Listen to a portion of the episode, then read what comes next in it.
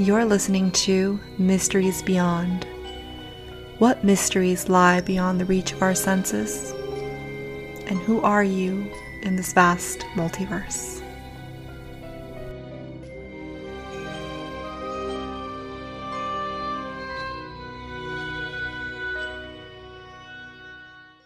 Hello, and welcome to Mysteries Beyond. I'm your host, Laura Lavender. If you're into astrology, chances are you probably already know what your star sign is, also known as your sun sign. Extra brownie points if you know your moon sign and your rising sign. But why is astrology so interesting to so many people? And why is it so important to learn? It's important because astrology is a way to help us understand ourselves and others better and on a much deeper level. Astrology corresponds to that second Hermetic principle, the law of correspondence. As above, so below. It is the study of the heavens' influence upon Earth. What happens cosmically on a macro level mirrors what happens down here on a micro level. In ancient times, before airplanes, before cars, before electricity, the night sky was obviously more visible and our ancestors began to pay more attention to what was happening above them. Because they were much closer to the world's natural rhythms, they began to notice the connections to mark the seasons and the tides and the best times to sow and harvest. Back then, astrology was considered a science, and this science can be traced back 2,000 years to ancient Babylon, or what we now know as modern Iraq. But this knowledge was always kept secret because it gave priests who ministered the lives and deaths of their rulers power. With this secret knowledge, they would claim and would be able to predict the movement of the heavens to keep people from learning this powerful information, Christianity said that this was the work of the devil. Because by anticipating the movement of the heavens, one sought to replace God. Unfortunately, because this science has been made fun of a lot, many today are skeptical about astrology. And it certainly doesn't help that search engines on the internet offer daily horoscopes simply based on your sun sign. It's no wonder most people don't identify with it. They're missing the rest of the planets. And most people fail to take into account that we have free will. And that astrology doesn't predict your destiny. It more guides you to help you understand and become more aware of the planet's energy influence. And it helps you recognize patterns.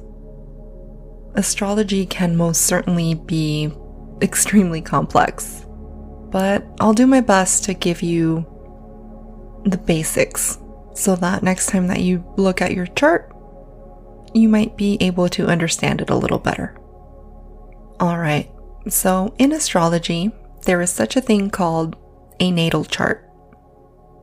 And this natal chart is composed of your 10 planets, the 12 zodiac signs, and 12 houses. And so the planets tell us what is happening. The zodiac signs show us how it is being expressed, and the houses show us where it is happening. And so when we begin to look at our natal chart, it gives us additional insight on ourselves. we become more aligned with the stars. And it helps us better understand ourselves and possibly look into why we react the way that we do in certain situations. As an example, let's look at the moon placement in Capricorn in the fourth house. All right, so the moon deals with emotions and intuition. It tells us how we like to be treated, and in turn, how we treat other people. It's what can tell us how we best feel safe. Traits of a Capricorn are that they are hardworking, they are focused, they take on responsibility, they're self sufficient, and are known to be somewhat shy and introverted. They are also known to be very organized and serious. The fourth house has to do with the home and the family. And so, this is a place where we can retreat and find a sense of belonging. With family, it could be our blood family, or it could be the family that we choose to make for ourselves. Okay, so let's put it all together. The planets tell us what is happening, the zodiac signs tell us how it's expressing itself or how it is happening, and the house tells us where in our lives or in what area of our lives it is happening. So, if your moon is in Capricorn, then the way you deal with your emotions might mean that you may be a little bit more mature with your emotions. You might be a little bit more reserved with your emotions, meaning others might see you as being very cold. And it's not that. It just might mean that you take a more serious and probably a more logical approach to emotions. It might mean that you feel safe and happy when things are in order and you're in control. And because it's in your fourth house, which again deals with the home and family, it might mean that you feel well when things are well organized in your home. You may find that you live more harmoniously if you have a an established schedule or a routine going on. And because your moon is in your fourth house, it could mean that you feel very close to your family. I know that this information might be a lot to take in, and it can be a little bit overwhelming. But if you take the time to look into your natal chart, I guarantee you, you'll find some answers. You'll also notice that with every zodiac sign, there are positive and negative traits. Let's briefly go over them. So, the first sign, of course, is Aries. Aries' positive traits are that they are courageous, they're adventurous, they love a good challenge, they're optimistic and passionate. Their negative traits are that they can be arrogant, impatient, impulsive, stubborn, and confrontational.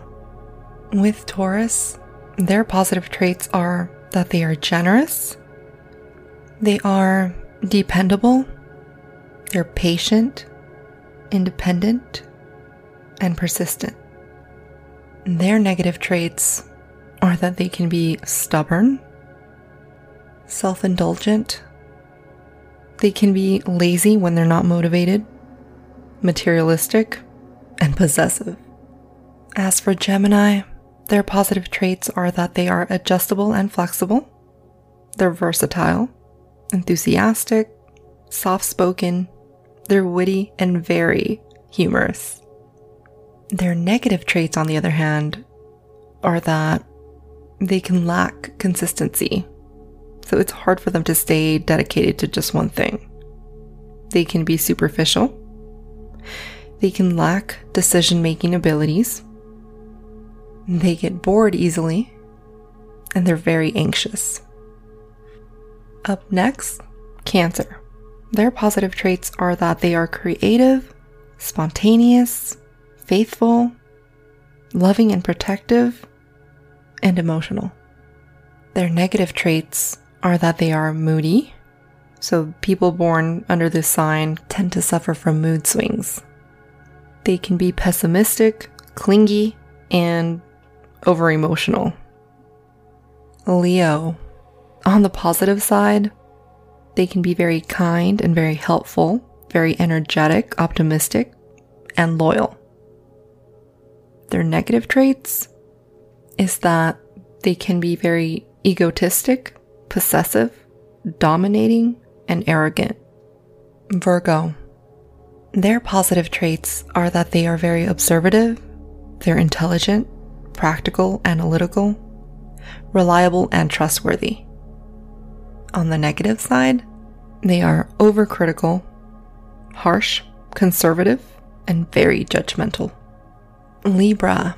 On the positive side, they're very tactful, they're romantic, they're charming, and they're just. On their negative side, they can be very superficial, detached, meaning sometimes they just pretend to be pleasant, but they don't really, they're not really feeling it. They are unreliable, lazy, and indecisive. As for Scorpio, their positive traits include being focused, brave, balanced, faithful, and intuitive. As for their negative traits, they can be very jealous and even possessive, very secretive, resentful, and manipulative. As for my fellow Sagittarius, their positive traits include being straightforward, intellectual, philosophical, and large hearted. Their negative traits, on the other hand, include being careless, impatient, inconsistent, and overconfident. Capricorn, their positive traits are that they are practical, ambitious, wise, disciplined, cautious, and patient. As for their negative traits, this includes being pessimistic, stubborn, and shy. Aquarius, their positive traits include being friendly, humanitarian, intelligent, creative, independent, and loyal. Their negative traits, they are unpredictable, inconsistent, detached, stubborn, and extremist. And last but not least, Pisces. Their positive traits are that they are imaginative, they're kind, they're compassionate, they're very intuitive, they're sensitive, and they're selfless. On the negative side, though, they can be escapist, so when things go wrong, it's just not their responsibility. They're idealistic, they're oversensitive, they can be very pessimistic and lazy. Alright, so the reason I went through all of those signs and all of those positive and negative traits is because in order to align yourself with those higher realms, you're going to have to be able to take those negative traits and transmute them into positive opportunities.